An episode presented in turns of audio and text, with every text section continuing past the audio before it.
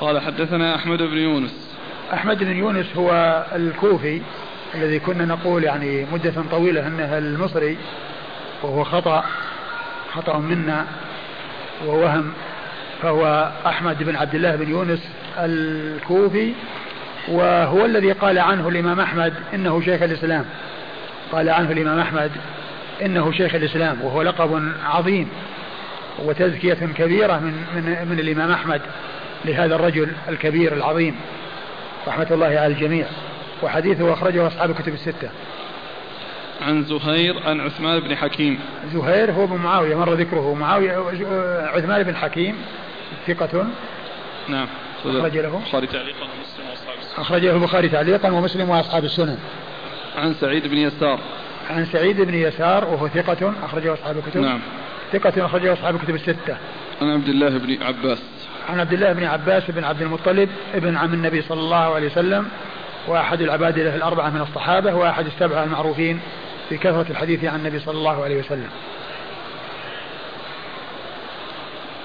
قال حدثنا محمد بن الصباح بن سفيان قال حدثنا عبد العزيز بن محمد عن عثمان بن عمر يعني بن موسى عن أبي الغيث عن أبي هريرة رضي الله عنه أنه سمع النبي صلى الله عليه وعلى آله وسلم يقرأ في ركعتي الفجر قل آمنا بالله وما أنزل علينا في في الركعة الأولى وفي الركعة الأخرى بهذه الآية ربنا آمنا بما أنزلت واتبعنا الرسول فاكتبنا مع الشاهدين أو إنا أرسلناك بالحق بشيرا ونذيرا ولا تسأل عن أصحاب الجحيم شك الدراوردي ثم أورد أبو داود حديث أبي هريرة. حديث أبي هريرة رضي الله عنه النبي صلى الله عليه وسلم كان يقرأ في ركعتي الفجر بقل آمنا بالله وما أنزل علينا في سورة آل عمران. هذه في الركعة الأولى. وفي الركعة الثانية آه، يقرأ ب آه، أيضا الآية من سورة آل عمران آه، ربنا, ربنا آمنا بما أنزلت واتبعنا الرسول فاكتبنا مع الشاهدين. في الركعة الثانية. أو بإنا أرسلناك. بالحق بشيرا ونذيرا ولا سألوا عن أصحاب الجحيم. وهذه في سورة البقرة. والشك بين الآيتين في من آل عمران من آية من, من آية في آية آل عمران وآية البقرة إنما هو من الدراوردي وهو عبد العزيز بن محمد أحد رجال الإسناد. وقد ذكر الشيخ الألباني رحمه الله تعالى أن البيهقي رواه آه، بذكر الآية الأولى فقط بدون ذكر الآية الثانية التي في سورة البقرة. يعني معناه أنه يعني يكون في الآيتين من سورة آل عمران. يعني في الركعتين في الآيتين من سورة آل عمران يعني آه، بدون الشك وإنما هو بالتنصيص على الآيتين يعني من سورة آل عمران يعني التي هي آه، ربنا ما أنزلت وتبع رسولك مع الشاهدين وقل آه، قل آمنا بالله وما أنزل علينا يعني الآيتان من سورة آل عمران. نعم. قال حدثنا محمد بن الصباح بن سفيان. محمد بن الصباح بن سفيان وهو صدوق أخرجه أبو داود وابن ماجه. صدوق أخرجه أبو داود وابن ماجه. عن عبد العزيز بن محمد. عن عبد العزيز بن محمد الدراوردي وهو صدوق أخرجه أصحاب كتب الستة. عن عثمان بن عمر يعني بن موسى. عن عثمان بن عمر يعني بن موسى وهو مقبول أخرج البخاري. وهو مقبول أخرج له البخاري تعليقا وأبو داود وابن ماجه. البخاري تعليقا وأبو داود وابن ماجه. عن أبي الغيث عن أبي الغيث وهو سالم أبي الغيث ثقة أخرجه أصحاب كتب الستة. عن أبي هريرة. عن أبي هريرة وقد مر ذكره. قال باب الاضطجاع بعدها. طيب. نعم. أقول أظن دقيقتين أو ثلاثة والأسئلة. والله تعالى أعلم وصلى الله وسلم وبارك على عبده ورسوله نبينا محمد وعلى آله وأصحابه أجمعين. هذه مسألة أبو الرجال الظاهر المسألة فيها خلاف سابق أفادنا الأخ كتب أبو أسامة المغربي نقل من تحفة تحفة الأشراف ومن نكت الظراف. فإن شئتم نقرأ عليكم أو نبدأ بالأسئلة اقرأ عليك. يقول قال المزي في التحفة وقد اختلف فيه على يحيى بن سعيد ومنهم من رواه عنه عن محمد بن عبد الرحمن عن عمرة. ومنهم من رواه عنه عن محمد بن عبد الرحمن عن عمته عمرة. أيوة. كما قال شعبة أيوة. وهم الأكثرون. وكلا القولين صواب. ومنهم من رواه عنه عن محمد بن عبد الرحمن عن أمه عمرة. أيوة. وهو وهم. هذا كلام المزي لا زال. وذكره أبو مسعود في ترجمة أبي الرجال عن أمه عمرة. ووهم في ذلك أيضا. وتبعه الحميدي في الجمع بين الصحيحين. وتبعه الحميدي في آه، في الجمع بين الصحيحين على وهمه. هذا في الجزء الثاني عشر من تحفة الأشراف.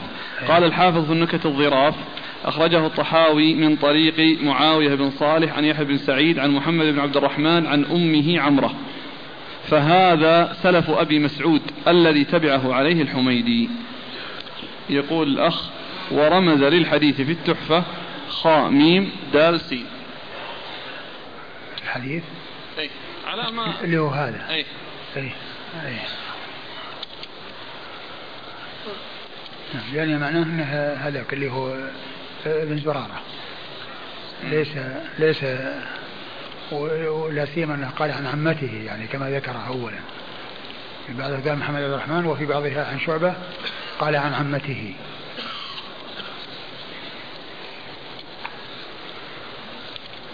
وقال الذين قالوا أمه وهم.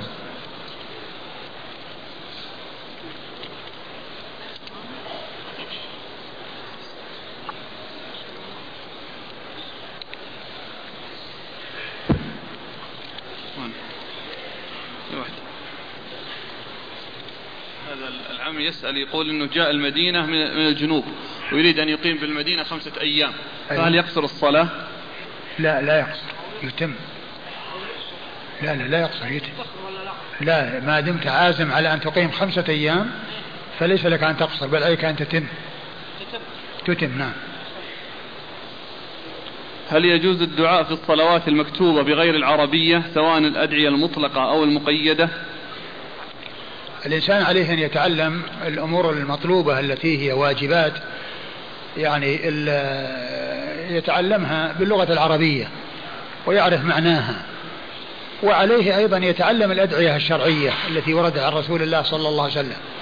وإذا لم يتمكن من ذلك فله أن يدعو بلغته. نعم. ما حكم الصور التي فيها صور؟ ما حكم الصور التي فيها صور أشخاص دون أن يكون الوجه ظاهر؟ مثل صور الحرم المكي أو المدني التي فيها جماهير المصلين دون أن تظهر ملامح الوجه. التصوير يعني كله لا يسوغ ولا يجوز لكن ال ال إذا كان يعني يعني صورا صغيرة ولا شاف يعني الأشكال والألوان يعني للبعد يعني أخف ولكن ترك ذلك مطلقا هو الذي ينبغي. حفظك الله ورعاك. كنا ندرس في المعهد الثانوي وهذا في بلد وبعد تخرجنا من المعهد التحقنا بالجامعة الإسلامية.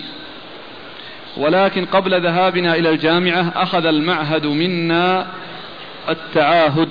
وهو إلزامنا بالتدريس لمدة سنتين. فهل علينا أن نوفي بهذا التعاهد بعد تخرجنا من الجامعة علما بأن مدير المعهد له أخطاء وزلات في المنهج؟ على كل هذه ترجع إلى اجتهادهم. أبو ترجع إلى اجتهادهم. يعني قضية أولا هو يعني كونه يأخذ عليهم تعهد أو كذا يعني ليس له أن يأخذ التعهد عليهم. يعني ما دام انهم يعني يدرسون والدراسة مبذولة لكل أحد يعني ليس من حقه أن يأخذ عليهم تعهد. وكما هو معلوم الآن يعني هل ال ال ال يعني الآن يدرس في المعهد يعني الآن التوظيف يعني هو في اليد وأن الإنسان يعني يعني يحصل له يعني ذلك. الآن يعني ما ما أدري عن يعني حصول ذلك. هو هو يعني يعني في غير السعودية؟ إيه, إيه. آه، إيش يقول؟ إيش يقول؟ إيش يقول؟ نعم نعم. إيه، أعد السؤال.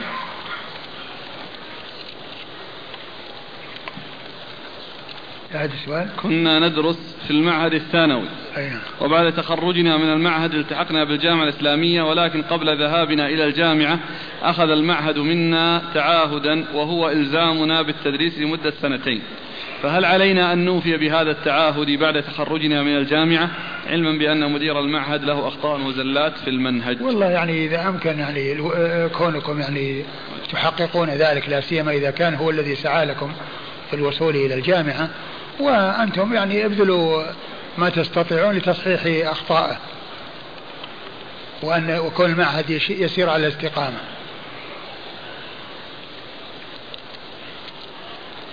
مع الأسف عندنا في بلادنا كثير من الناس إذا غضب يسب الله ويلعن الدين. أعوذ بالله. فما حكم من يسب الدين في حالة الغضب؟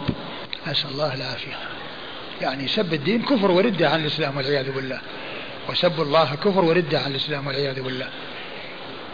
الإنسان يعني ما يجد يعني شيء عندما يغضب وعندما كذا إلا أن يتجه إلى الله عز وجل يسبه والعياذ بالله. هذا هو الخذلان والعياذ بالله. وجدت بائعا يبيع في الطريق نظارات فأخذت منه نظارتين وقلت له أذهب إلى الفندق وآتيك بالثمن. فلما رجعت إليه لم أجد البائع. فكيف أصنع بهاتين النظارتين؟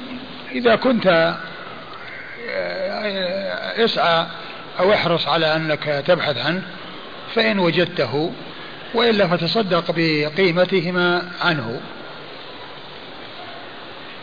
هذا الأخ يقول هناك كتاب يباع في السوق جديد وموضوعه توحيد المسلمين في الصيام والإفطار لمؤلفه أحمد بن الصديق الغماري يطعن فيه في معاوية رضي الله عنه وبعض الصحابة. نرجو التنبيه عليه لأن هذا الرجل معروف بأنه يدس السم في العسل والكتاب منتشر. وقد نعم, وج... نعم أعرف يعني هذا عنه. أعرف هذا عنه وأنا قد رأيت الكتاب ورأيت الكلام الذي في الكتاب عن معاوية. وكلام سيء في غاية السوء والعياذ بالله.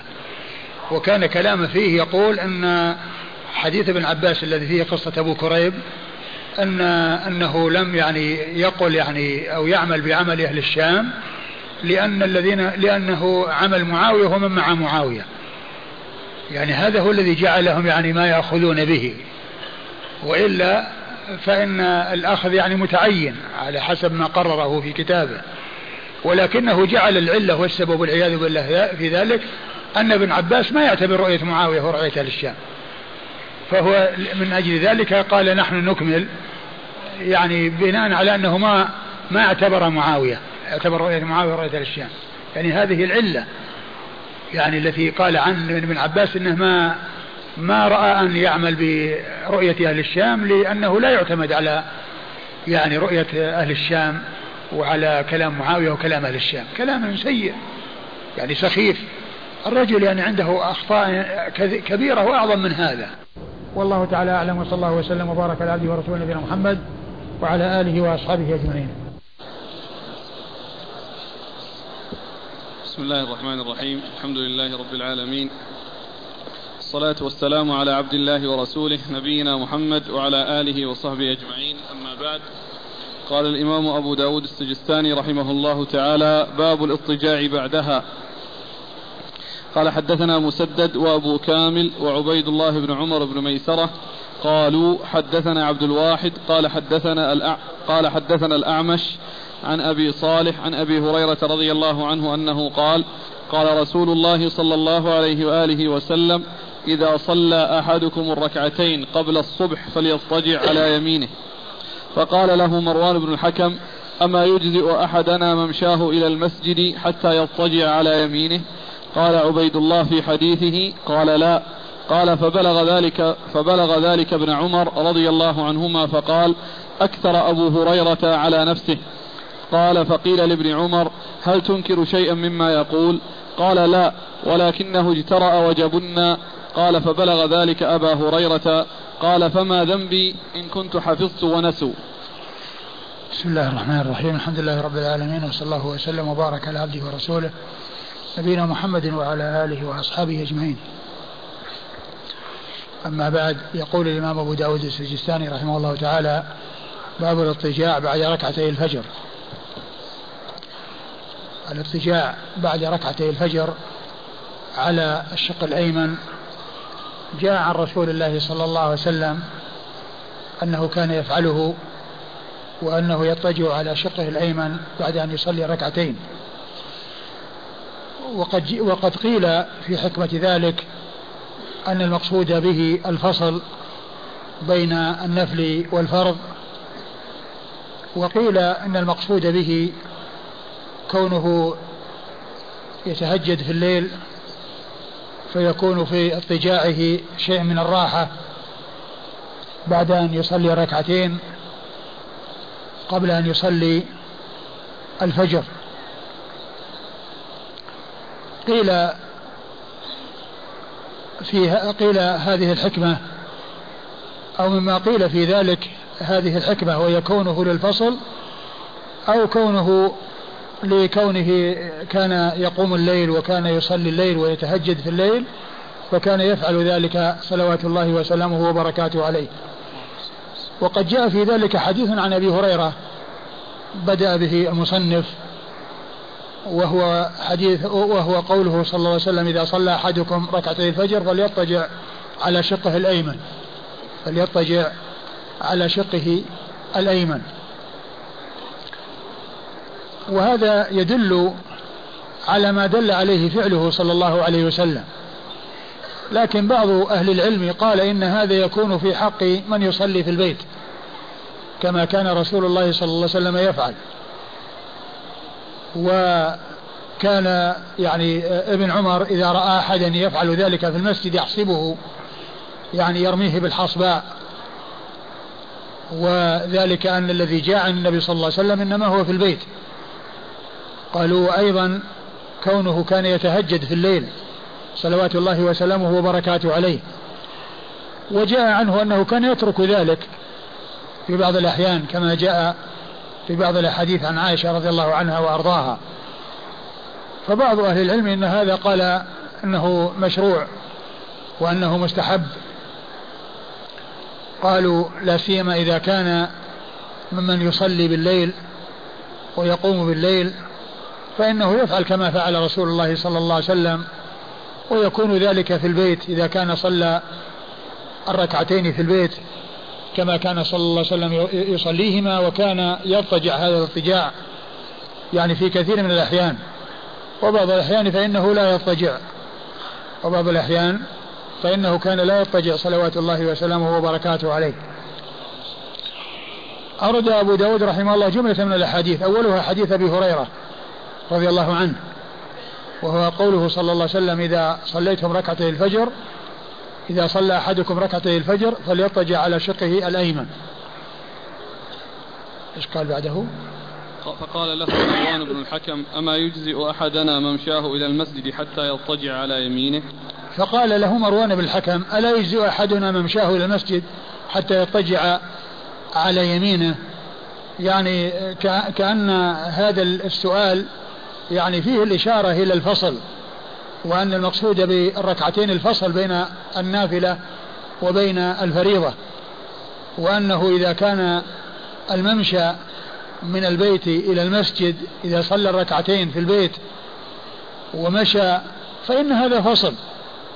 قال ألا يكفيه أو لا يجزيه ذلك؟ قال لا.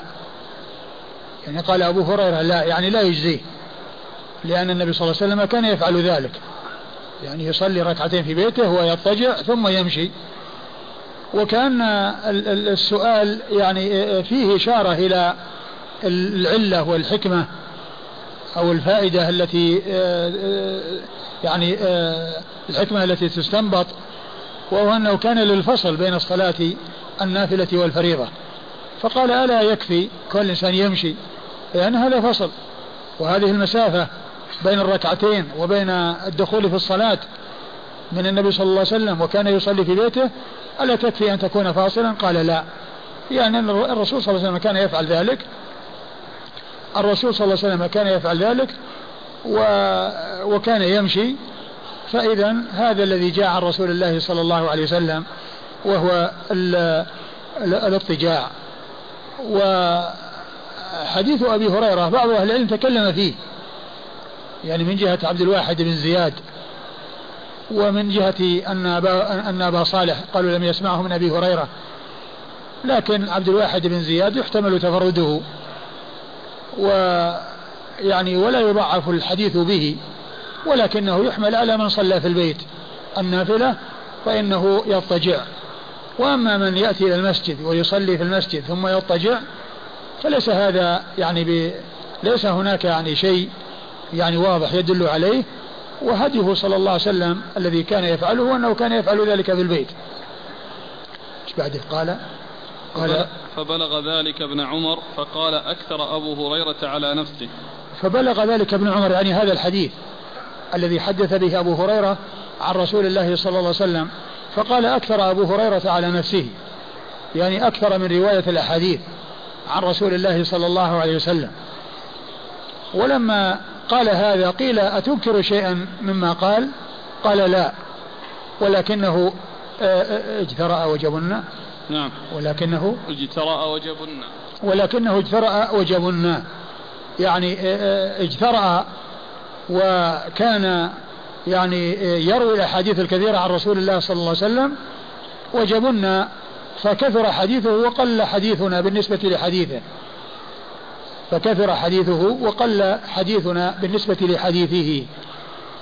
ولما بلغ ذلك أبو هريرة رضي الله عنه قال ما ذنبي إذا كنت قد حفظت وهم وقد نسوا. يعني حفظت وقد نسوا. وأبو هريرة رضي الله عنه كما هو معلوم هو أكثر الصحابة حديثا على الإطلاق. مع أنه لم يصحب النبي صلى الله عليه وسلم إلا فترة وجيزة. وكان إسلامه عام خيبر في السنة السابعة ولكن هذه الكثرة التي قد حصلت لها أسباب. من هذه الأسباب كونه آه، كونه ملازما النبي صلى الله عليه وسلم بعد إسلامه وكان غيره من الصحابة يذهبون إلى أعمالهم ويذهبون إلى تجاراتهم وإلى بساتينهم فيحضرون ويغيبون عن مجلسه صلى الله عليه وسلم. وأما أبو هريرة رضي الله عنه فقد كان ملازما لمجلسه بل يصحبه في ذهابه وإيابه وأكله وشربه وكان فقيرا وكان آه، يتبعه آه، يعني من أجل الاستفادة منه ومن أجل أن يحصل القوت. وملازمته للنبي صلى الله عليه وسلم جعلته يتحمل الشيء الكثير. ولو كانت المدة وجيزة بالنسبة لغيره ممن كان آه، أسلم قديما ولم ينقل عنه هنا الحديث مثل ما نقل عن أبي هريرة رضي الله عنه. ومن ذلك أن النبي صلى الله عليه وسلم دعا له فكان ذلك من أسباب حفظه وكونه يحفظ مع أنه لا ما كان يكتب. ولكن دعوة الرسول صلى الله عليه وسلم له كانت من أسباب حفظه الحديث وهذا الذي كان يحصله لملازمة النبي صلى الله عليه وسلم كان يبقى معه وكان حافظا رضي الله عنه وأرضاه. والأمر الثالث أنه كان في المدينة بخلاف غيره من الصحابة فإن كثيرا منهم تفرقوا في الآفاق وفي البلاد. ومن المعلوم أن المدينة يرد إليها الناس ويصدرون عنها. ويأتون إليها من كل جهة. ومن المعلوم أن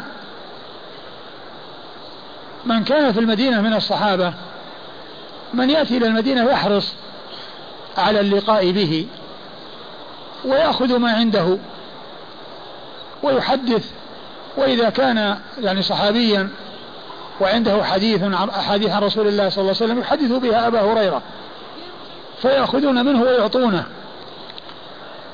فكان ذلك من أسباب كثرة حديثه رضي الله عنه وأرضاه. كونه في المدينة والناس يأتون إلى المدينة في كل وقت ومن كان في المدينة من الصحابة يحرص أو يحرص الناس على رؤيته وعلى الالتقاء به. وقد سبق أن مر بنا الحديث الذي فيه حديث وابصة الذي فيه أن الرجل الذي آه، جاء إلى الرقة وقيل له هل لك في رجل من أصحاب رسول الله صلى الله عليه وسلم؟ فقلت غنيمة. يعني كونه يعني يلتقي برجل من أصحاب رسول الله صلى الله عليه وسلم هذه غنيمة. غنيمة وأي غنيمة؟ فكان وجود أبي هريرة في المدينة والمدينة هي مكان ورود الناس وصدورهم ويقصدونها ويأتون إليها فكان يأخذون ما عنده ويعطونه ما عندهم. فكثر حديثه لذلك رضي الله تعالى عنه وأرضاه. نعم. قال حدثنا مسدد. مسدد بن مسرهد البصري ثقة أخرج له البخاري وأبو داود والترمذي والنسائي. وأبو كامل. وأبو كامل هو الفضيل بن حسين الجحدري وهو ثقة أخرج له. البخاري تعليقا ومسلم وأبو داود والنسائي. البخاري تعليقا ومسلم وأبو داود والنسائي. وعبيد الله بن عمر بن ميسرة. وعبيد الله بن عمر بن ميسرة وهو ثقة أخرج البخاري ومسلم وأبو داود والنسائي. ثقة أخرجه البخاري ومسلم وأبو داود والنسائي. عن عبد الواحد. عن عبد الواحد بن زياد وهو ثقة في حديثه عن الأعمش وحده مقال أخرج أصحاب الكتب. ثقة في حديثه عن عن الأعمش وحده مقال أخرج حديثه؟ أصحاب الكتب. أخرج حديثه أصحاب الكتب. وهذا الحديث من رواية عن الأعمش. وهذا الحديث هو من روايته عن الأعمش. وحديثه وحديثه أخرجه أصحاب الكتب الستة. عن الأعمش. نعم. عن الأعمش وهو سليمان بن مهران الكاهلي الكوفي. ثقة أخرج له أصحاب الكتب الستة. عن أبي صالح. عن أبي صالح ذكوان السمان. مشهور بكنيته واسمه ذكوان ولقبه السمان. كان يجلب الزيت يجلب الزيت والسمن فيقال له السمان ويقال له الزيات. وهو ثقة أخرج حديثه أصحاب الكتب الستة. عن أبي هريرة عبد الرحمن بن صخر الدوسي صاحب رسول الله صلى الله عليه وسلم وأكثر الصحابة حديثا على الإطلاق عن النبي صلى الله عليه وسلم ورضي الله عن أبي هريرة وعن الصحابة أجمعين هذا الحديث يمثل به أهل المصطلح الشاذ فيقولون تلاميذ الأعمش رووه من فعل النبي صلى الله عليه وسلم وتفرد عبد الواحد فجعله من قوله. من قول يعني جعله مرفوع قولي إذا صلى أحدكم. والبقية يقولون كان صلى الله عليه وسلم إيه؟ إذا صلى. نعم هو أنا كما قلت بعض أهل العلم تكلم في رواية عبد الواحد بن زياد. نعم. ومسألة الانقطاع. ما أدري عن عن عن, عن ثبوتها كونه لم يسمع. هذا يحتاج إلى يعني أقول يعني يحتاج إلى ثبوت. أنا ما أعرف يعني ثبوت هذا الانقطاع لكنه قد قيل.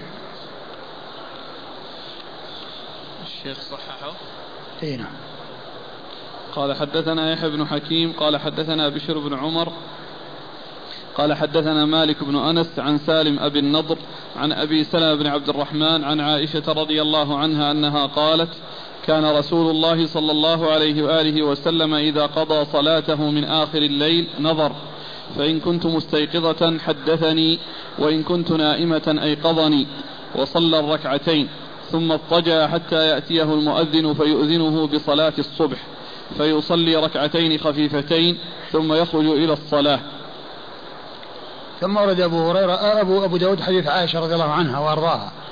أن النبي صلى الله عليه وسلم كان إذا قضى صلاته من الليل فإن كانت مستيقظة حدثها يعني تحدث معها وتكلم معها وإن كانت نائمة أو قضى أيقظها أي لتصلي الوتر وتصلي يعني صلاتها في آخر الليل والتي آخرها الوتر ثم اضطجع وصلى ركعتين ثم اضطجع حتى يأتيه المؤذن فيؤذنه فيصلي ركعتين ثم يخرج. وقد جاء في بعض الأحاديث أنه كان يصلي ركعتين أي الفجر ثم يضطجع بعدها. وإذا جاءه المؤذن خرج لأنه كان يصلي ويضطجع قبل أن يأتي المؤذن. وإذا جاء المؤذن خرج لأنه قد حصل منه الاثنان ال ال ال الركعتان والاضطجاع بعدهما. وقد جاء في بعض الأحاديث أنه كان يضطجع يعني بعد الركعتين الركعتين اللي هي يعني في آخر صلاته يعني من الليل. قد جاء في بعض الأحاديث أنه كان يصلي بعد الوتر ركعتين وهو جالس. وقد جاء في الأذان الأول أنه ليوقظ النائم وليرجع القائم يعني القائم يعني يستريح الذي كان يتهجد يستريح. استعدادا لصلاة الفجر والذي كان نائما يقوم حتى يصلي وتره وليتسحر إن كان يريد أن يصوم. حتى إذا جاء الأذان الثاني وإذا ال ال الإنسان قد فرغ من وتره وفرغ من سحوره إذا كان يريد أن يريد أن يصوم. وقد جاء في الأحاديث أنه كان يضطجع بعد ركعتي الفجر. وجاء في بعضها أن أيضا كما سيأتي أنه إذا صلى الركعتين إن وجدها قائمة آه، حدثها وإلا اضطجع. يعني بعد الركعتين أي بعد ركعتي الفجر. نعم. قال حدثنا يحيى بن حكيم. يحيى بن حكيم هو ثقة أخرج له أبو داود والنسائي بن ماجه. ثقة أخرج له أبو داود والنسائي بن ماجه. عن بشر بن عمر. عن بشر بن عمر. نعم. عن بشر بن عمر وهو ثقة أخرج له أصحاب الكتب. وهو ثقة أخرج له أصحاب الكتب الستة. عن مالك بن أنس. عن مالك بن أنس إمام دار الهجرة الإمام المشهور أحد أصحاب المذاهب الأربعة المشهورة من مذاهب أهل السنة وحديثه أخرجه أصحاب الكتب الستة. عن سالم أبي النضر. عن سالم أبي النضر وهو ثقة أخرج له أصحاب الكتب. أخرجه أصحاب الكتب الستة. عن أبي سلمة بن عبد الرحمن. عن أبي سلمة بن عبد الرحمن بن عوف. المدني ثقة فقيه أحد فقهاء المدينة السبعة في عصر التابعين على أحد الأقوال الثلاثة في السابع منهم. حديثه أخرجه أصحاب الكتب الستة. عن عائشة أم المؤمنين رضي الله عنها وأرضاها الصديقة بنت الصديق وهي من أوعية السنة وحفظتها وهي واحدة, واحدة من سبعة أشخاص عرفوا بكثرة الحديث عن النبي صلى الله عليه وسلم.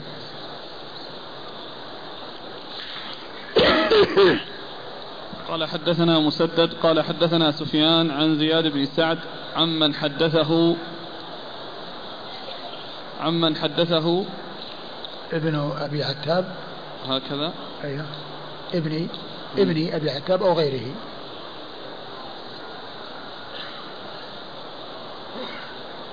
عمن حدثه. بدل بدل من من؟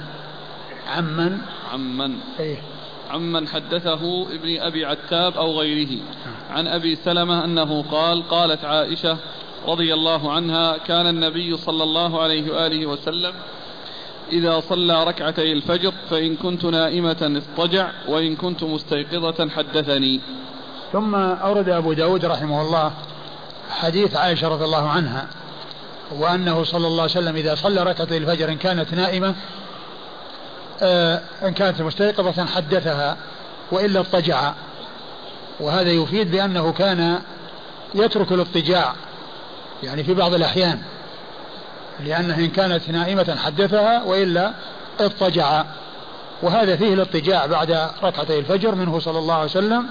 ويفيد هذا الحديث بأنه في بعض الأحيان يعني ليس يعني دائما أنه كان يضطجع. نعم. قال حدثنا مسدد عن سفيان. سفيان هو بن عيينة. أخرج له أصحاب كتب ثقة أخرج له أصحاب كتب الستة. عن زياد بن سعد. عن زياد بن سعد وهو؟ ثقة أخرج له أصحاب الكتب. وهو ثقة أخرج له أصحاب الكتب الستة. عمن حدثه ابن أبي عتاب. عمن حدثه ابن أبي عتاب أو غيره. يعني آه لا يدرى يعني من الذي حدثه. هل هو ابن أبي عتاب أو غير ابن أبي عتاب؟ يعني معناه أنه غير مجزوم. بالشخص, الذي حدث زياد سعد بن زياد يعني غير غير معروف. فهو يعني مجهول يعني لا يدرى هل هو هذا أو هذا. ومن المعلوم أن الأمر إذا دار بين شخصين أحدهما يعني معروف والثاني غير معروف وأنه يحتمل هذا وهذا فإنه لا يعتمد عليه ولا يعول عليه. لكن الحديث جاء في صحيح البخاري يعني بهذا اللفظ. فهو ثابت عن رسول الله صلى الله عليه وسلم أنه كان إذا أنه كان تقول عائشة أنه أنه إذا صلى إذا صلى ركعتي الفجر إن كنت مستيقظة حدثني وإلا اضطجع صلوات الله وسلامه وبركاته عليه. نعم. ابن أبي عتاب ابن أبي عتاب هو زيد زيد نعم. آه وهو ثقة نعم. أخرج له البخاري في الأدب المفرد ومسلم وأبو داود والنسائي بن ماجه. البخاري في الأدب المفرد ومسلم وأبو, وأبو داود والنسائي. وأبو داود والنسائي وابن ماجه. عن أبي سلمة عن عائشة. عن أبي سلمة عن عائشة وقد مر ذكرهما. قال حدثنا عباس العنبري وزياد بن يحيى. قال حدثنا سهل بن حماد عن أبي مكين. قال حدثنا أبو الفضل رجل من الأنصار.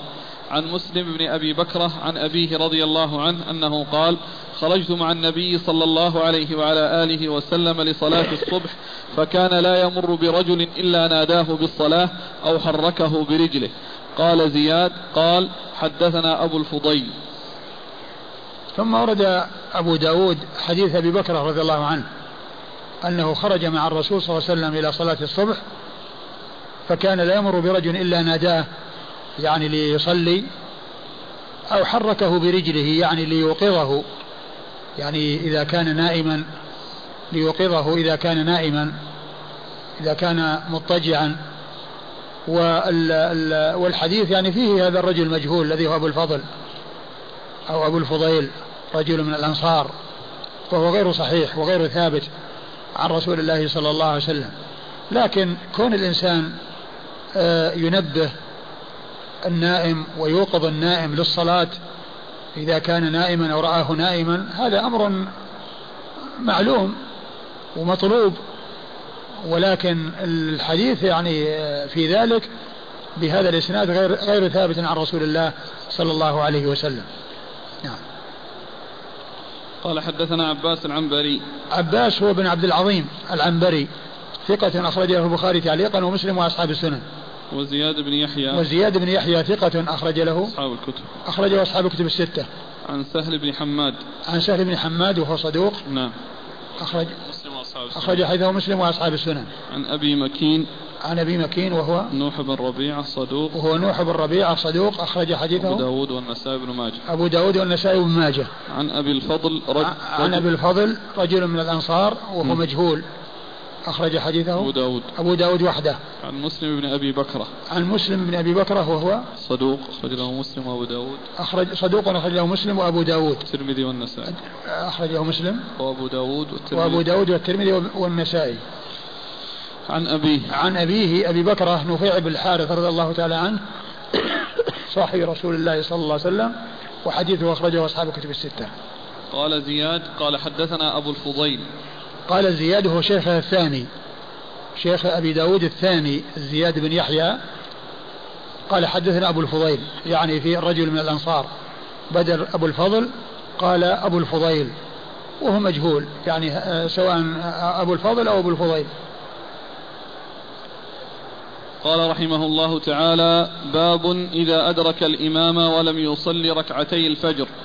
قال حدثنا سليمان بن حرب قال حدثنا حماد بن زيد عن عاصم عن عبد الله بن سرجس رضي الله عنه أنه قال جاء رجل والنبي صلى الله عليه وعلى آله وسلم يصلي الصبح فصلى الركعتين ثم دخل مع النبي صلى الله عليه وعلى آله وسلم في الصلاة فلما انصرف قال يا فلان أيته أيتهما صلاتك التي صليت وحدك أو التي صليت معنا؟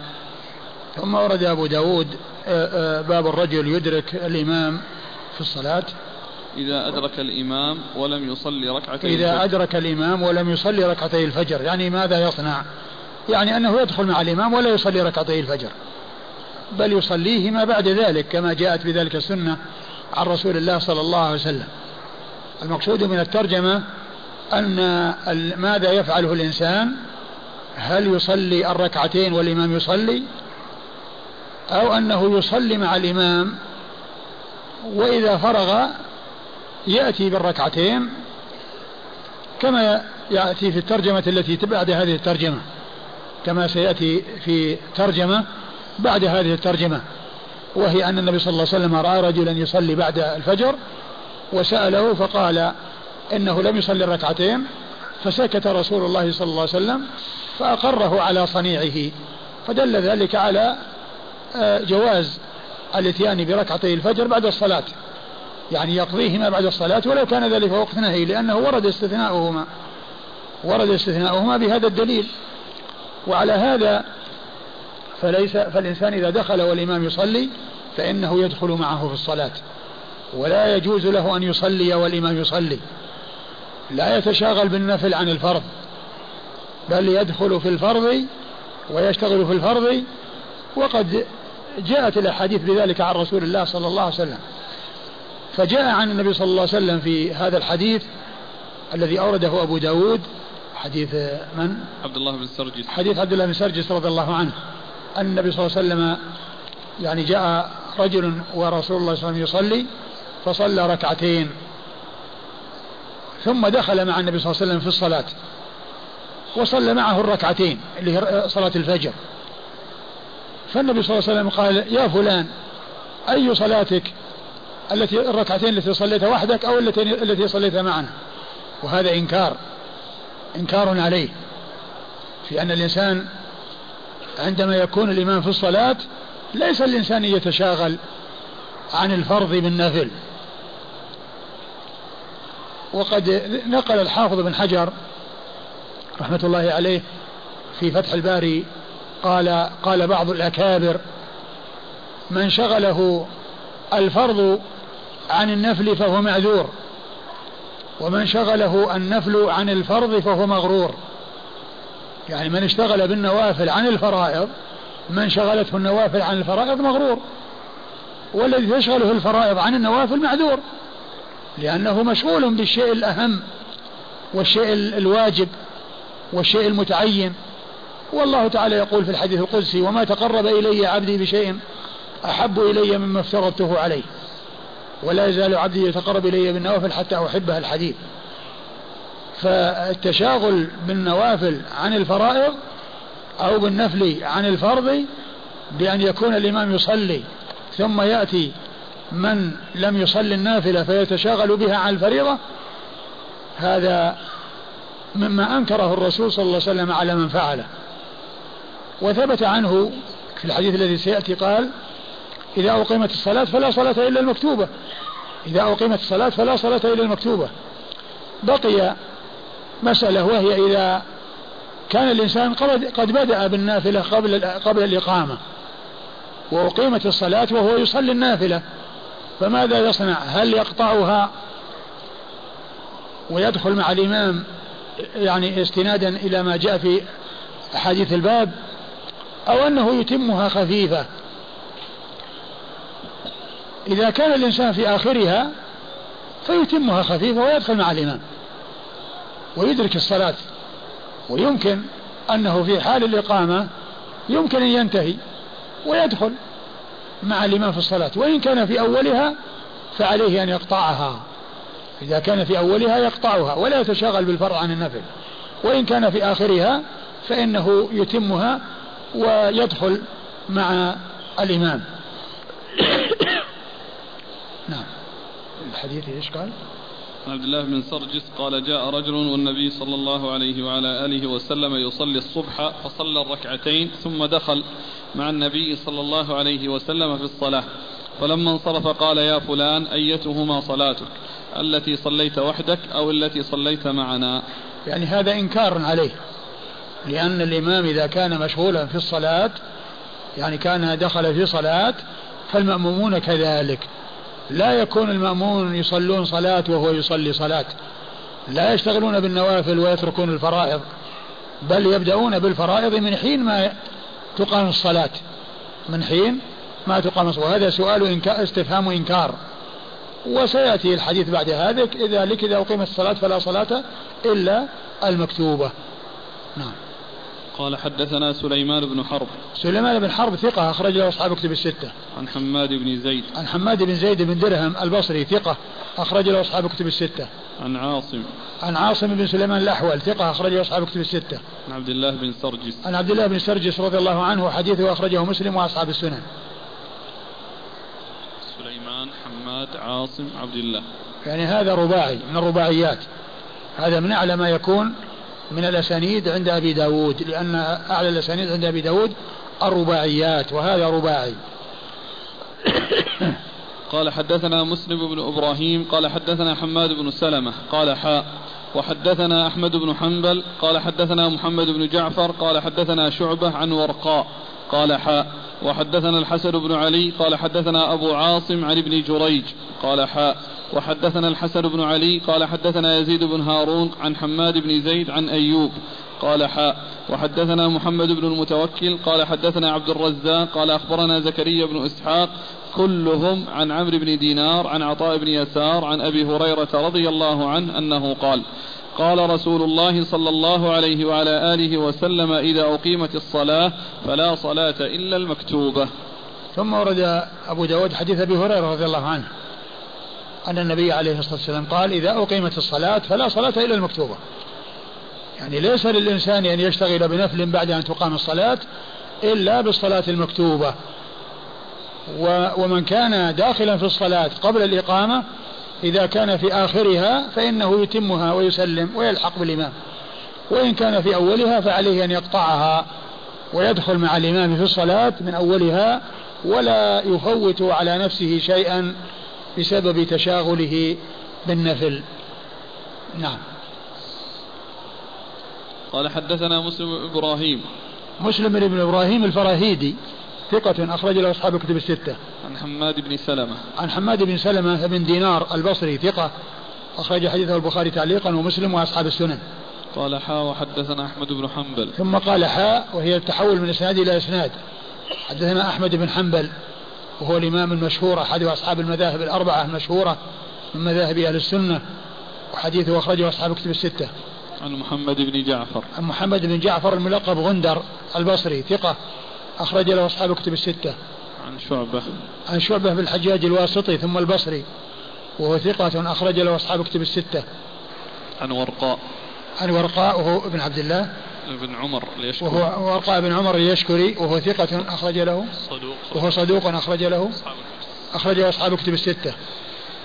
قال حاء وحدثنا الحسن بن علي. الحسن بن علي الحلواني ثقة أخرج له أصحاب كتب الستة إلا النسائي.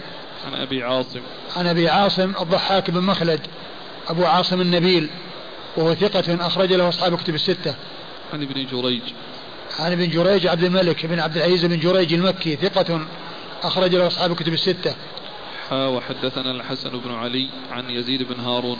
قال حا وحدثنا الحسن بن علي عن يزيد بن هارون ويزيد بن هارون هو الواسطي وهو ثقة أخرج له أصحاب كتب الستة.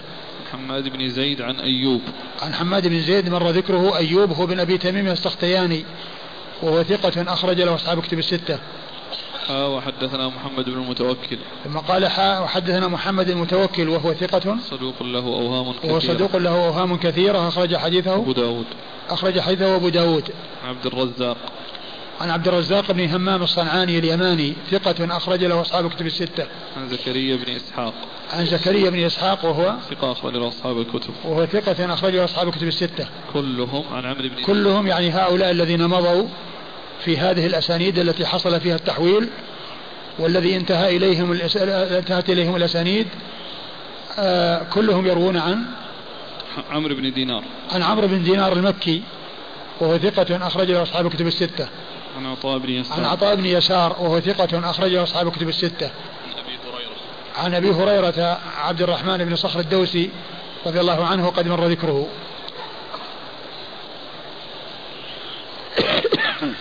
قال رحمه الله تعالى باب من فاتته متى يقضيهما متى يقضيها. قال حدثنا عثمان بن أبي شيبة قال حدثنا ابن نمير عن سعد بن سعيد قال حدثني محمد بن إبراهيم عن قيس بن عمرو رضي الله عنه أنه قال رأى رسول الله صلى الله عليه وآله وسلم رجلا يصلي بعد صلاة الصبح ركعتين فقال رسول الله صلى الله عليه وسلم صلاة الصبح ركعتان فقال الرجل إني لم أكن صليت الركعتين اللتين قبلهما فصليتهما الآن. فسكت رسول الله صلى الله عليه وعلى آله وسلم. ثم ورد أبو داود حديث قيس بن عمرو رضي الله عنه أن رجلا دخل أن رجلا صلى أو رآه النبي صلى الله عليه وسلم يصلي بعد الفجر. فقال له الصلاة قال له صلاة الصبح ركعتان. صلاة الصبح ركعتان. يعني وفي بعض الأحاديث الفجر اربعا. يعني معناه تصلي الفجر اربعا. فقال إني كنت آه، لم أصلي الركعتين فصليتهما. يعني الركعتين اللي قبل الفجر ما كنت صليتهما قبل الصلاة فأنا أقضيهما. فسكت رسول الله صلى الله عليه وسلم. يعني أنه أقره على ذلك. ودل هذا على أن ركعتي الفجر إذا لم يتمكن الإنسان من اتيانه من الإتيان بهما قبل الصلاة قبل أن تقام الصلاة فإنه يدخل مع الإمام ولا يتشاغل بهما والإمام يصلي بل يدخل مع الإمام وإذا فرغ أتى بالركعتين. وإذا فرغ أتى بالركعتين لأن النبي صلى الله عليه وسلم لما علم حال هذا الرجل وعلم قصد هذا الرجل سكت. ولم ينكر عليه وهذا إقرار منه صلى الله عليه وسلم وهو لا يقر على باطل والسنة هي قوله وفعله وتقريره لأن السنة إنما تؤخذ عن الرسول صلى الله عليه وسلم بالقول والفعل والتقرير وهذا من التقرير هذا من التقرير لأن النبي صلى الله عليه وسلم سكت وهو لا يسكت لا يسكت على باطل صلوات الله وسلامه وبركاته عليه. وعلى هذا فيكون قضاء الركعتين بعد الفجر سائغ وإن كان جاء النهي عن الصلاة بعد الفجر حتى تطلع الشمس إلا أن هذا استثني بهذا الحديث عن رسول الله صلى الله عليه وسلم. نعم. نعم. قال حدثنا عثمان بن أبي شيبة. عثمان بن أبي شيبة الكوفي ثقة اخرج له أصحاب الكتب الستة الا الترمذي. عن عن ابن نمير. عن ابن نمير هو عبد الله بن نمير ثقة أخرج له أصحاب الكتب الستة. عن سعد بن سعيد. عن سعد بن سعيد آه سعد بن سعيد الأنصاري وهو ثقة أخرج له. صدوق سيء الحفظ. وهو صدوق سيء الحفظ. أخرجه البخاري تعليقا ومسلم وأصحاب السنن. أخرج له البخاري تعليقا ومسلم وأصحاب السنن. عن عن محمد بن إبراهيم. عن محمد بن إبراهيم التيمي ثقة أخرجه أصحاب الكتب الستة. عن قيس بن عمرو. عن قيس بن عمرو رضي الله عنه وهو جد سعد بن سعيد وأخرج حديثه. أبو داود والترمذي وابن ماجه. أخرج حديث أبو داود والترمذي وابن ماجه. قال حدثنا حامد بن يحيى البلخي قال قال سفيان كان عطاء بن أبي رباح يحدث بهذا الحديث عن سعد بن سعيد. قال قال أبو داود وروى عبد ربي وروى عبد ربه أول, أول. قال حدثنا حامد بن يحيى البلخي قال قال سفيان كان عطاء بن أبي رباح يحدث بهذا الحديث عن سعد بن سعيد. نعم.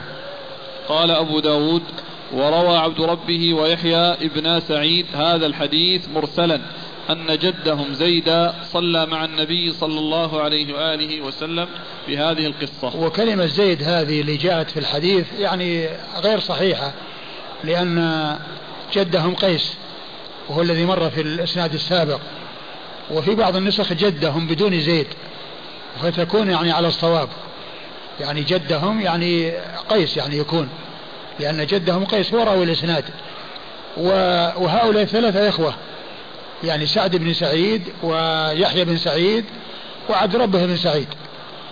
وعبد ربه بن سعيد ويحيى بن سعيد الأنصاري هذا المشهور الذي يكثر المدني الذي. الذي هو كثير الرواية الذي هو كثير الرواية ويروي عنه عنه الإمام مالك كثيرا.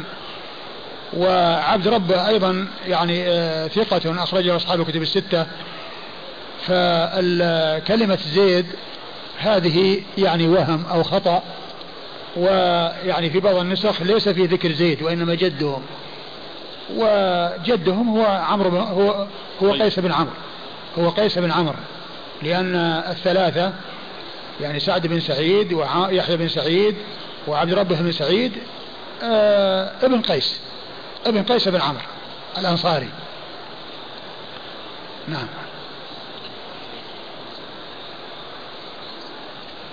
والحديث صحيح ثابت. وهذه وذاك وإن كان فيه كلام اللي هو سعد بن سعيد فيعني الروايات الأخرى يعني تؤيد ذلك. نعم. قال حدثنا حامد بن يحيى البلخي. حامد بن يحيى البلخي. ثقة أخرجه أبو داود. ثقة أخرجه أبو داود. قال قال سفيان. قال سفيان وهو بن عيينة مر ذكره. كان عطاء بن أبي رباح يحدث بهذا الحديث عن سعد بن سعيد. كان عطاء بن أبي رباح يحدث بهذا الحديث. عطاء بن أبي رباح هو ثقة أخرجه أصحاب كتب الستة. عن سعد بن سعيد هو الذي مر في الإسناد السابق. قال أبو داود وروى عبد ربه ويحيى بن سعيد, بن سعيد هذا الحديث مرسلا. قال أبو داود وروى عبد ربه ويحيى بن سعيد ابن ويحيى ابن سعيد هذا الحديث آه، آه، مرسلا. يعني هذا الحديث مرسلا يعني ليس عن عمرو بن قيس ليس عن قيس بن عمرو يعني إلى النبي صلى الله عليه وسلم مع حذف الواسطة لكن يعني مجموع يعني هذه الروايات يعني يشد بعضها بعضا ويكون والحديث ويكون الحديث ثابتا عن رسول الله صلى الله عليه وسلم. عبد ربه بن سعيد ما أخرجه أصحاب الكتب؟ نعم. عبد ربه بن سعيد ثقة أخرجه أصحاب الكتب ويحيى بن سعيد ثقة أخرجه أصحاب الكتب الستة. هذا مرسل. ها؟ هذا الإسناد مرسل. إي نعم الإسناد الأول الإسناد الأول متصل اذا ما ذكره المحشي ليس بصواب وش قال أن محمد بن إبراهيم لم يسمع من قيس ها؟ محمد بن إبراهيم لم يسمع من قيس لا الحديث يعني آه، صححه يعني الشيخ ناصر وأظن بعض المعاصرين واحد من المعاصرين ألف رسالة خاصة يعني في هذا الحديث. بعض طلبة العلم في, في هذا الزمان كتب رسالة خاصة عن هذا الحديث. ما أتذكر اسمه.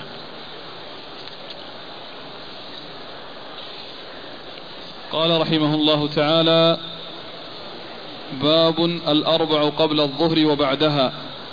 قال حدثنا مؤمل بن الفضل قال حدثنا محمد بن شعيب عن النعمان عن مكحول عن عنبسة بن أبي سفيان أنه قال قالت أم حبيبة رضي الله عنها زوج النبي صلى الله عليه وعلى آله وسلم قال رسول الله صلى الله عليه وعلى آله وسلم من حافظ على أربع ركعات قبل الظهر وأربع بعدها حرم على النار قال أبو داود رواه العلاء بن الحارث وسليمان بن موسى عن مكحول بإسناده مثله.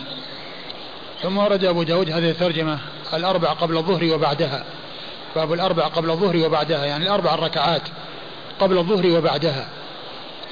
يعني سبق أن مر أن قبل الظهر أربعا وبعدها اثنتين في حديث حديث أم حبيبة المتقدم الذي جاء يعني مجملا وحديث عائشة الذي جاء مفصلا أربع قبل الظهر وثنتين بعدها 12 ركعة. وهذه الترجمة يعني فيها الصلاة الأربع أو الأربع ركعات قبل الظهر وبعدها.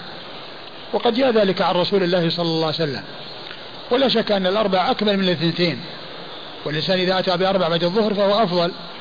وإذا حافظ على الاثنتين اللتين بعد الظهر مع الأربع التي قبل الظهر والتي جاءت في حديث حديث آه، أم حبيبة وحديث عائشة وحديث عبد الله بن عمرو عبد الله بن عمر رضي الله تعالى عنهم.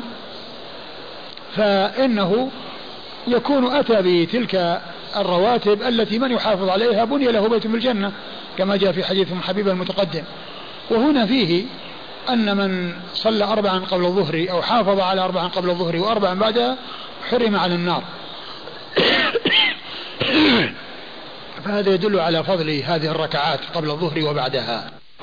قال حدثنا مؤمل بن الفضل. مؤمل بن الفضل ثقة. صدوق رجل أبو داود النسائي صدوق أخرجه أبو داود النسائي عن محمد بن شعيب. عن محمد بن شعيب. صدوق رجل أصحاب السنن. صدوق أخرجه أصحاب السنن. عن النعمان. عن النعمان بن مالك. ابن المنذر الغطفاني النعمان بن المنذر. وهو نعم صدوق أخرجه أبو داود النسائي صدوق أخرجه أبو داود النسائي عن مكحول. عن مكحول هو الشامي. وهو ثقة أخرج حديثه البخاري في جزء القراءة ومسلم وأصحاب السنن. عن عنبسة بن أبي سفيان. عن عنبسة بن أبي سفيان قيل له رؤية وقيل هو يعني آه، تابعي وهو ثقة أخرج له مسلم وأصحاب السنن. مسلم وأصحاب السنن. عن أم حبيبة أم المؤمنين رضي الله عنها وأرضاها بنت أبي سفيان رضي الله تعالى عنها. وعن أبي سفيان وعن الصحابة أجمعين وحديثها أخرجه أصحاب الكتب الستة. قال أبو داود رواه العلاء بن الحارث وسليمان بن موسى عن مكحول بإسناده مثله.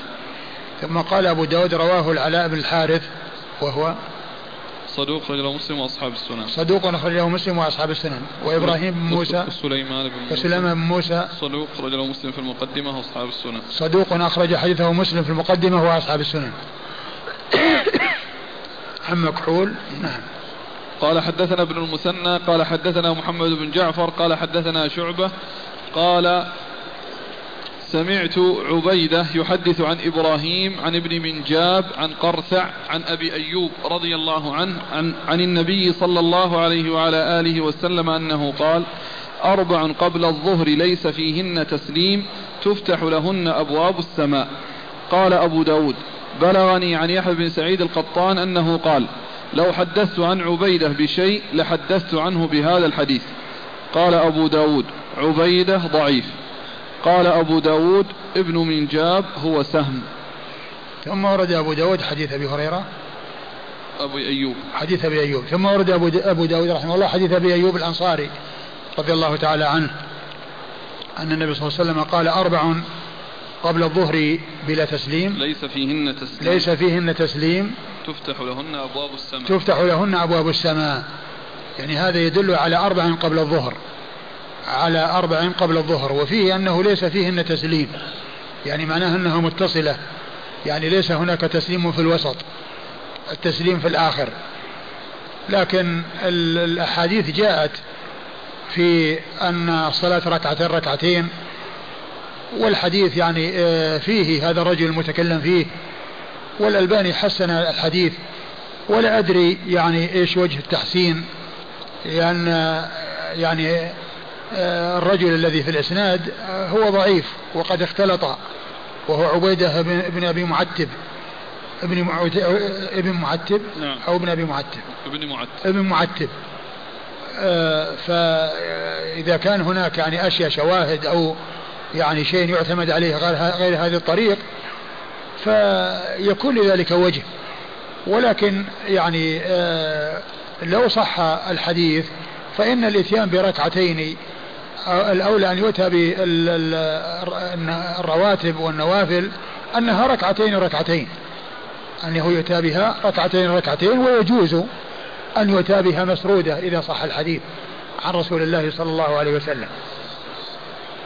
نعم الحديث كأنه الشيخ يعني شواهد هذا أخ كتب أنه الشيخ ناصر رحمه الله صحح حديث بلفظ أربع قبل الظهر ليس فيه ليس بينهن تسليم يعدلن يعدلن أو يعدلن بصلاة السحر وهو في السلسلة الصحيحة المجلد السادس ما ذكر رقم؟ لا آه. المجلد السادس؟ نعم آه.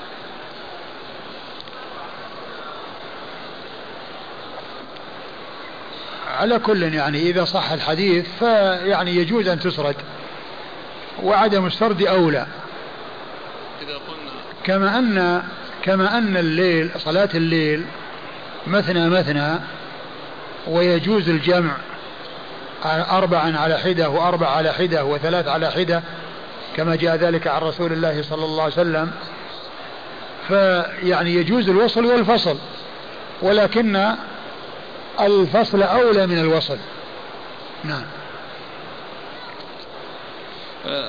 إذا قلنا بالوصل هل يتشهد؟ تشهد يعني بينه بين كل ركعة يعني والله الذي يبدو الذي يبدو أنه يعني ما يتشهد. ولا يصير ولا يصير كأنه ظهر. اي اي يصير ظهر يعني كأنه وصل الظهر. في نهي عن التشبيه النوافل لا لأن ال لأن ال ال ال الإنسان يعني إذا أتى بهذا يعني كأنه صلى الظهر. وهو جاء بالنسبة لل الوتر يعني إنه يعني لا يؤتى به ثلاث يعني كالمغرب. نعم. يعني في شيء من هذا نعم. بس ما يؤخذ منه قاعدة. لا تشبه بالمغرب. يعني لا يؤخذ منه قاعدة أن لا تشبه أي نافلة بالفرائض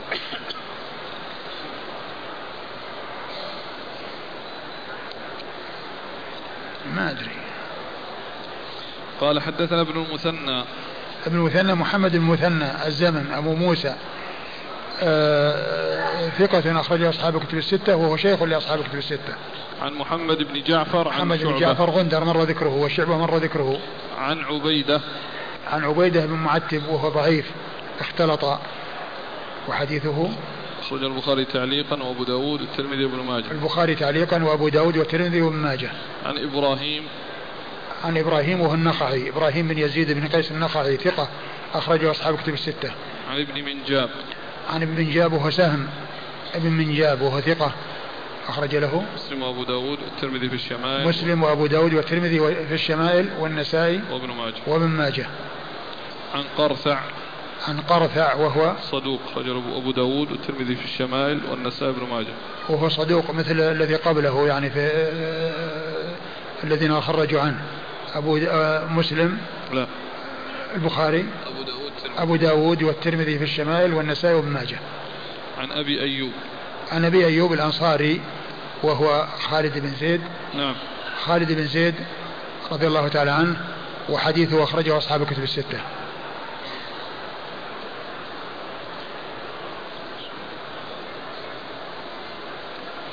قال أبو داود وبلغني؟ نعم قال أبو داود بلغني عن يحيى بن سعيد القطان قال لو حدثت عن عبيدة بشيء لحدثت عنه بهذا الحديث. يعني بلغني عن يحيى بن سعيد القطان قال أبو بلغني عن يحيى لأن يحيى بن سعيد من, من, شيو من طبقة شيوخ شيوخه لأنه يروي عنه بواسطة. فهو يعني لم يذكر الذي حدثه بذلك ولكنه ذكره بلاغا وحذف الواسطة قال بلغني يحيى بن سعيد القطان وقال لو حدثت عن عبيدة بشيء لحدثت بهذا الحديث. يعني معناه أنه لا يحدث بشيء. لا يحدث بشيء عن عن عن عبيدة ولو حدث لحدث بهذا الحديث. قال أبو داود عبيدة ضعيف. قال أبو داود عبيدة ضعيف. نفس أبو داود ضعف الرجل. والرجل ذكره في التقريب أنه ضعيف وقال إنه أيضا اختلط. نعم. قال أبو داود ابن منجاب هو سهم. قال أبو داود ابن منجاب هو سهم يعني ذكر اسمه لأنه جاء في الإسناد يعني بدون اسم بدون ذكر اسمه بل بنسبته فقال آه، هو سهم. نعم.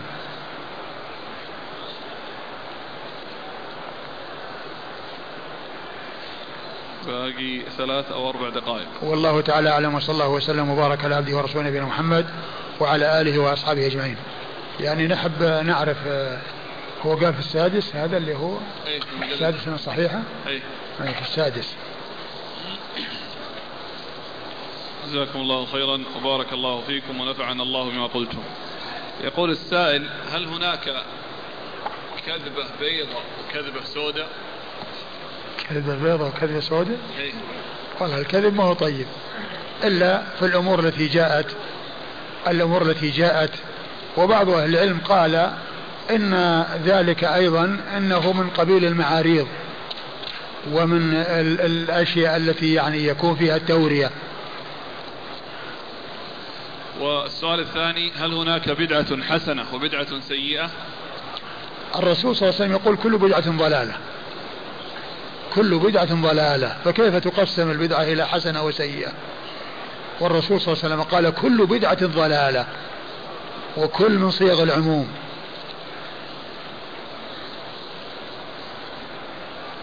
السائل يقول جئنا زائرين وتضطرنا ظروف الزيارة أن نصلي بعد المغرب بعد العصر أو بعد الفجر.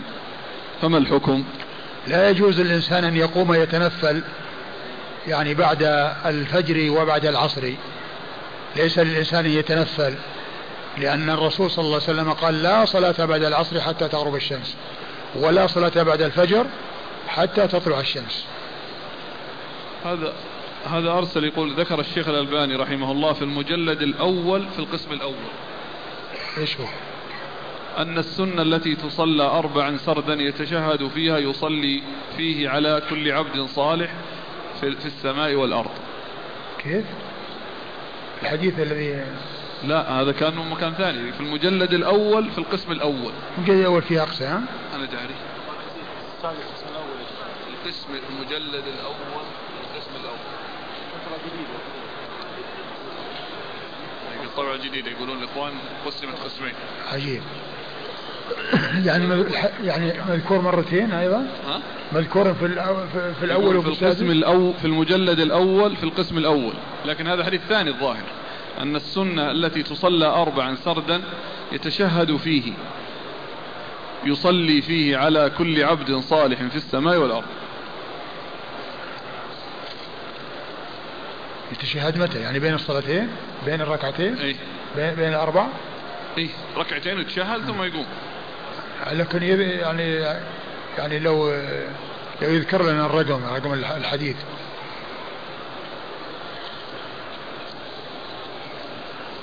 يقول إمام انتقض وضوءه في حالة الجلوس الأخير وخلفه أكثر من عشرة صفوف.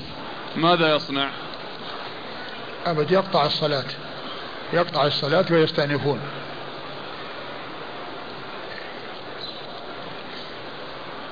الولد إذا بلغ أربعة أشهر في بطن أمه ثم مات سقطا فهل يعق عنه ويسمى؟ والله ما دام أنه يعني ولد ميتا ويعني فكيف كيف يسمى؟ كيف يسمى؟ وأيضا مسألة وهو كم؟ أربعة شهور؟ إيه. أربعة شهور؟ نعم. أربعة شهور يعني يعني معناها أنها يعني تو بدأ التخليق أو على يعني هيئة التخليق. قضية العقيقة هو طبعا ما دام أنه يصلى عليه ويصلى عليه السقط يصلى عليه فلو عق عنه لا شك أنه خير. قوله صلى الله عليه وسلم إذا أقيمت الصلاة فلا صلاة إلا المكتوبة. هل النفي هنا للصحة أو للكمال؟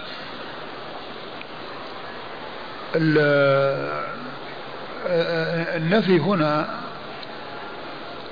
لا أدري يعني لكن هنا خبر بمعنى النهي لأن هذا خبر يعني بمعنى النهي يعني معناه أنكم لا تصلوا يعني وقد أقيمت الصلاة خبر بمعنى النهي ولا يجوز للإنسان يتشاغل يعني ولأن الإنسان يعني أساء إلى نفسه بكونه تشاغل بنفل وترك الفرض. والله تعالى أعلم وصلى الله وسلم وبارك على عبده ورسوله نبينا محمد وعلى آله وأصحابه أجمعين.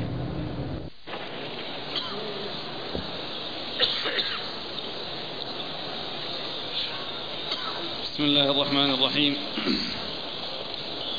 الحمد لله رب العالمين والصلاة والسلام على عبد الله ورسوله. نبينا محمد وعلى آله وصحبه أجمعين. أما بعد قال الإمام أبو داود السجستاني رحمه الله تعالى باب الصلاة قبل العصر. قال حدثنا أحمد بن إبراهيم قال حدثنا أبو داود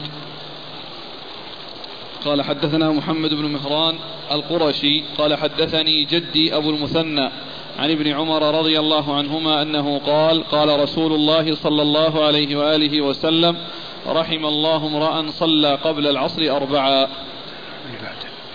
قال حدثنا حفص بن عمر قال حدثنا شعبة عن أبي إسحاق عن عاصم بن ضمرة عن علي رضي الله عنه أن النبي صلى الله عليه وعلى آله وسلم كان يصلي قبل العصر ركعتين.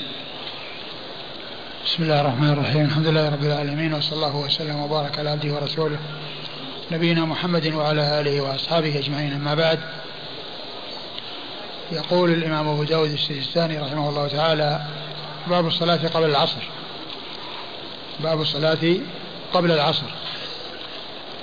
الصلاة قبل العصر ليس فيها سنة راتبة قبلية كما كان للظهر لأن الظهر لها سنة راتبة قبلية وهي أربع كما جاء في حديث عائشة وأم حبيبة. واثنتين كما جاء في حديث عبد الله بن عمر رضي الله تعالى عنهما. وصلاة العصر ليس قبلها سنة راتبة كالظهر. وكل الصلوات ليس لها سنة راتبة قبلها إلا إلا الفجر وإلا الظهر. الفجر ركعتين والظهر أربع ركعات. والعصر ليس لها سنة راتبة ولكن وردت السنة عن رسول الله صلى الله عليه وسلم في الحث على صيام على صلاة أربع ركعات. وقد أورد أبو داود رحمه الله حديث عبد الله بن عمر رضي الله عنهما أن النبي صلى الله عليه وسلم قال رحم الله امرأ صلى قبل العصر أربعة. رحم الله امرأ صلى قبل العصر أربعة. وجاء عن علي رضي الله عنه كما في الحديث الذي بعد هذا أن النبي صلى الله عليه وسلم كان يصلي ركعتين. لكن جاء عن علي رضي الله عنه الصلاة أربع ركعات كما جاء في حديث ابن عمر. ويكون كل واحد منهما مقويا مقويا. يكون كل واحد منهما مقويا الآخر. وحديث عبد الله بن عمر حسن. وحديث علي رضي الله عنه الذي أورده المصنف هو بلفظ ركعتين لكن جاء عن علي نفسه كما في مسند الإمام أحمد أربع ركعات. وعلى هذا يكون مثل ما جاء في حديث ابن عمر ويكون متفقا معه. وكون الإنسان يصلي ركعتين يعني يعني لا بأس بذلك كما قال ذلك بعض أهل العلم ولكن الأربع أكمل وأفضل. وقد دعا رسول الله صلى الله عليه وسلم بالرحمة لمن يصلي قبل العصر أربعة. دعا رسول الله صلى الله عليه وسلم بالرحمة لمن يصلي قبل العصر أربعا كما في حديث ابن عمر هذا الذي يقول فيه صلى الله عليه وسلم رحم الله امرأ صلى قبل العصر أربعة. ويدل أيضا على أن العصر وغير العصر يعني بين الأذان والإقامة يصلى صلاة. الحديث الذي سيأتي وهو قوله صلى الله عليه وسلم بين كل أذانين صلاة. بين كل أذانين صلاة. ثم قال لمن شاء. فهذا كله يدلنا على مشروعية الصلاة قبل العصر ولكن ليست سنة متأكدة وليست راتبة كالرواتب الاثنتي عشر.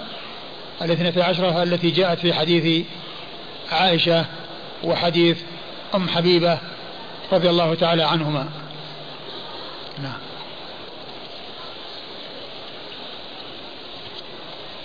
قال حدثنا أحمد بن إبراهيم. أحمد بن إبراهيم هو الدورقي وهو ثقة أخرج حديثه. مسلم وأبو داود والترمذي وابن ماجه. مسلم وأبو داود والترمذي وابن ماجه. عن أبي داود. عن أبي داود هو سليمان بن داود الطيالسي وهو ثقة أخرج له البخاري تعليقا ومسلم وأصحاب السنن. عن محمد بن مهران القرشي. عن محمد بن مهران وهو محمد بن مسلم بن إبراهيم. بن ابن إبراهيم بن مهران. وهو صدوق. يخطئ أخرجه أبو داود الترمذي والنسائي. وهو صدوق يخطئ أخرجه أبو داود والنسائي. الترمذي. أبو داود والترمذي والنسائي. عن جده أبي المثنى. عن جده أبي المثنى. وهو إبراهيم. مسلم. وهو مسلم مسلم مسلم ابن المهاجر ابن المثنى. مسلم. مسلم ابن ابن المثنى. هو يعني ذاك الابن محمد بن إبراهيم محمد بن مسلم. ابن مسلم نعم. أي محمد بن إبراهيم. جده مسلم بن المثنى. وهو ثقة. نعم. أخرج له. أبو داود الترمذي والنسائي. أخرجه. وهو ثقة. أخرجه أبو داود والترمذي والنسائي. عن ابن عمر. عن ابن عمر عبد الله بن عمر رضي الله تعالى عنهما الصحابي الجليل. أحد العباد الأربعة من الصحابة وأحد السبع المعروفين بكثرة الحديث عن النبي صلى الله عليه وسلم. قال حدثنا حفص بن عمر. حفص بن عمر ثقة أخرج حديثه البخاري وأبو داود والنسائي. عن شعبة.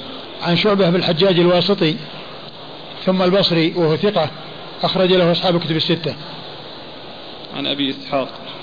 عن أبي إسحاق وهو إسحاق السبيعي. وهو, وهو عمرو بن عبد الله. أبي إسحاق السبيعي عمرو بن عبد الله الهمداني السبيعي.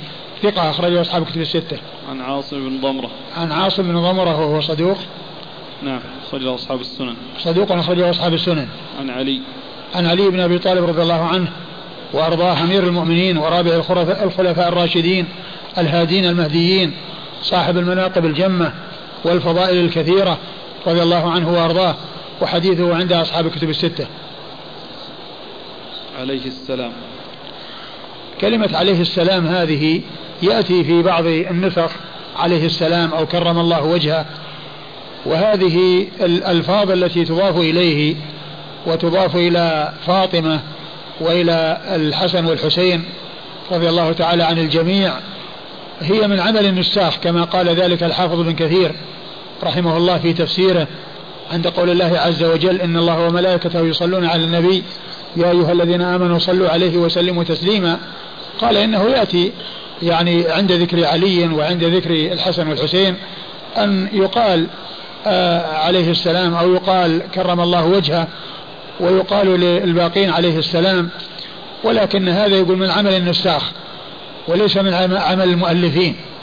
ليس من عمل المصنفين والمؤلفين وإنما هو من, عمل نساخ الكتب. عندما يأتي ذكر الشخص يكتب عنده عليه السلام أو يكتب عند علي كرم الله وجهه.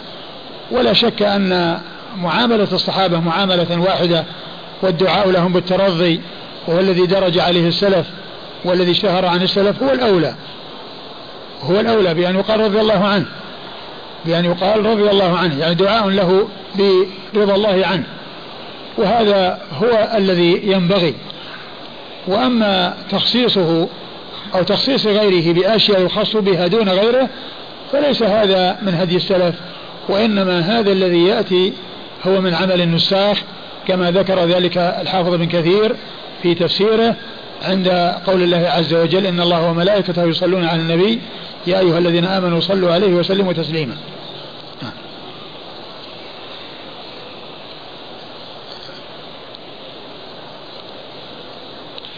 قال رحمه الله باب الصلاة بعد العصر. قال حدثنا أحمد بن صالح قال حدثنا عبد الله بن وهب قال أخبرني عمرو بن الحارث عن بكير بن الأشج عن كريب مولى بن عباس أن ابن عباس وعبد الرحمن بن أزهر والمسور بن مخرمة رضي الله عنهم أرسلوه إلى عائشة رضي الله عنها زوج النبي صلى الله عليه وعلى آله وسلم فقالوا اقرأ عليها السلام منا جميعا وسلها عن الركعتين بعد العصر وقل إنا أخبرنا أنك تصلينهما. وقد بلغنا أن رسول الله صلى الله عليه وآله وسلم نهى عنهما فدخلت عليها فبلغتها ما أرسلوني به. فقالت سل أم سلمة. فخرجت إليهم فأخبرتهم بقولها فردوني إلى أم سلمة رضي الله عنها بمثل ما أرسلوني به إلى عائشة. فقالت أم سلمة سمعت رسول الله صلى الله عليه وعلى آله وسلم ينهى عنهما ثم رأيته يصليهما. أما حين أما حين صلاهما فإنه صلى العصر.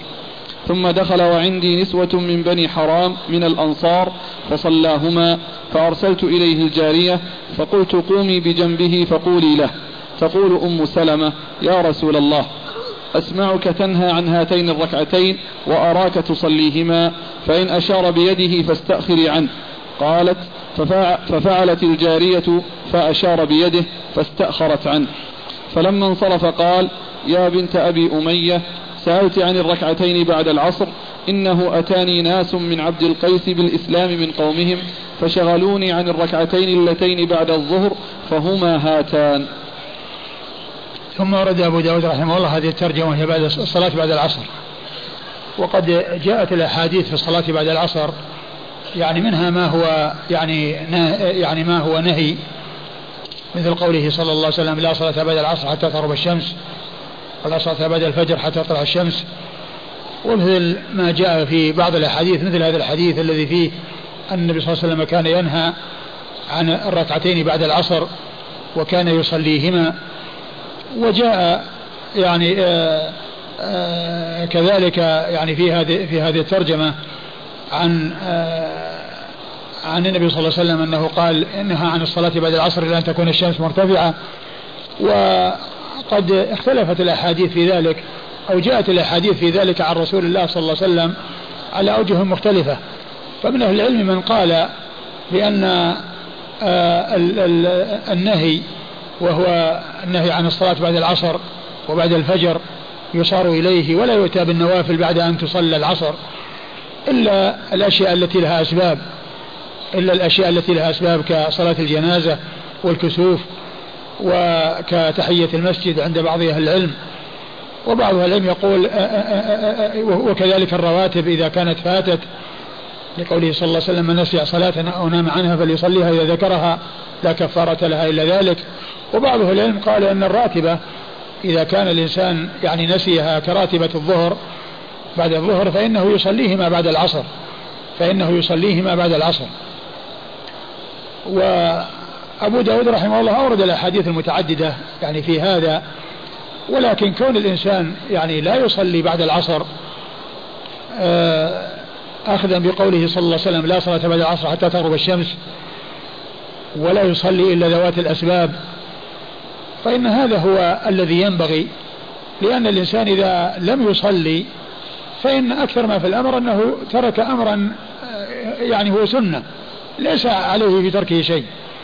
ولكنه إذا فعل فإنه يكون متعرضا للوقوع في النهي الذي قاله رسول الله صلى الله عليه وسلم بقوله لا صلاة بعد العصر حتى تغرب الشمس.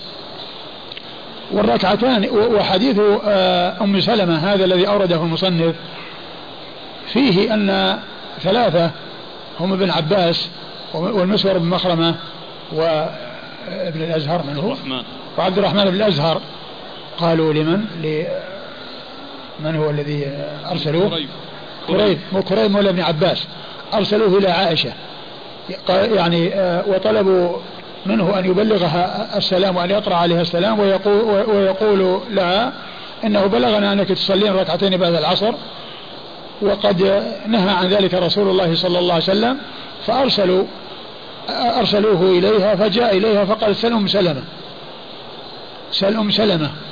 وهذا يدلنا على آه، رجوع الصحابة إلى أمهات المؤمنين في يعني في كثير من المسائل.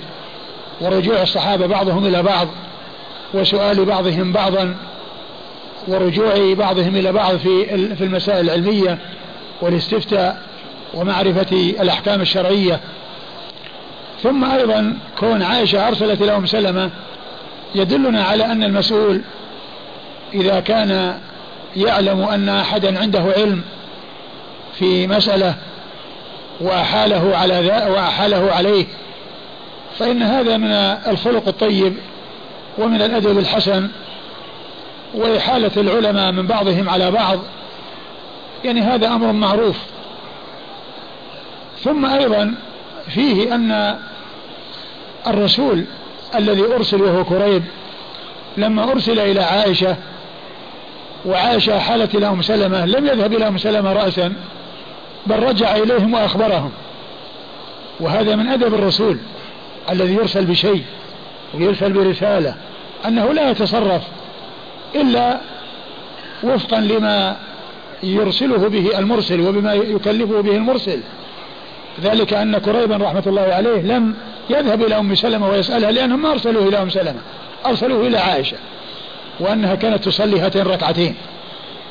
فجاء إليهم وأخبرهم فأرسلوه إلى أم سلمة فأرسلوه إلى أم سلمة فهذا أدب من آداب الذي يرسل في حاجة أنه يلتزم بالشيء الذي أرسل به ولا يتصرف بشيء أكثر من ذلك إلا إذا يعني جعل إليه ذلك وأن عليه أن يبلغ من أرسل الذي أرسله بحاجة يبلغه خبر من أرسله إليه. ثم بعد ذلك ينفذ ما يكلف به مرة أخرى إذا صار هناك رغبة في السؤال. فهذا قالوا من أدب الرسول في الحاجة أنه إذا أرسل في حاجة أنه لا يتصرف ولا يتعدى الشيء الذي حدد له. اللهم إلا أن يجعل إليه. اللهم إلا يجعل إليه. بأن يعني قيل له إن حالت إن حالك إلى أحد فاذهب إليه فإنه يذهب إليه. فذهب إلى أم سلمة وقالت ماذا قالت؟ سمعت رسول الله صلى الله عليه وآله وسلم ينهى عنهما ثم رأيته يصليهما. سمعت رسول الله صلى الله عليه وسلم ينهى عنهما يعني عن ركعتين بعد العصر وأن الإنسان يصلي بعد العصر نهى عن ذلك رسول الله صلى الله عليه وسلم ثم رأته يصليهما. ولما علمت النهي ورأت منه شيء يخالف النهي. أرسلت جارية له وهو يصلي وعندها نسوة من النساء. وقالت للجارية اذهبي إليه وهو يصلي. فقولي له تقول أم سلمة يعني ذكرت لها اللفظ الذي تعبر به. يعني ما قالت قولي له إني وإنما قالت قولي أم سلمة. أم سلمة تقول كذا وكذا. أنك كنت تنهى عن الركعتين وأنت تصليهما. فإن أشار إليك إن أشار بيده إليك فارجعي يعني يكفي يعني هذا الأمر. يعني معنى هذا كونه يعني خوطب في الصلاة يعني بهذا الأمر وأشار يعني معنى هذا أنه سيبلغ وسيخبر بالحكم الشرعي بعدما ينتهي من صلاته. فذهبت وكلمته. وهذا يدلنا على أن المصلي يمكن أن يكلم في الحاجة وله أن يجيب في الإشارة وله أن يجيب بالإشارة كما فعل ذلك رسول الله صلى الله عليه وسلم حيث أشار إليها يعني في يده صلى الله عليه وسلم فدل على ذلك على أن مثل الإشارة أن أن كلام المصلي لحاجة لا بأس بذلك وأن المصلي له أن يشير يعني في صلاته بجواب يفهم يعني يفهم عنه لا بأس بذلك.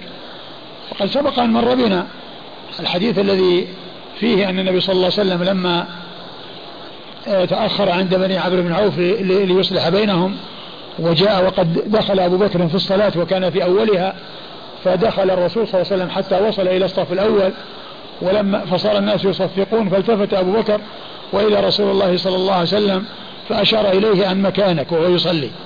لأن الرسول صلى الله عليه وسلم دخل في الصلاة خلف أبي بكر. فأشار إليه أن مكانك. فهذا يدل على جواز الإشارة للمصلي. وكان أيضا يشير بالسلام. يعني يرد السلام بالإشارة وهو يصلي. يرد السلام بالإشارة. فدل ذلك على أن مثل ذلك سائغ في الصلاة وأنه لا محذور فيه ولا بأس به.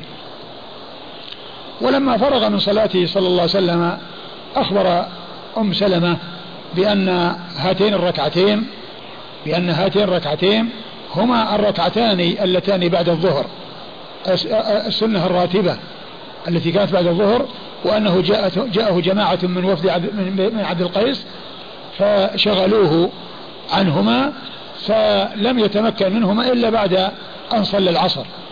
وكان عليه الصلاة والسلام من هديه أنه إذا فعل شيئا داوم عليه فكان يداوم على هاتين الصلاتين بعد العصر.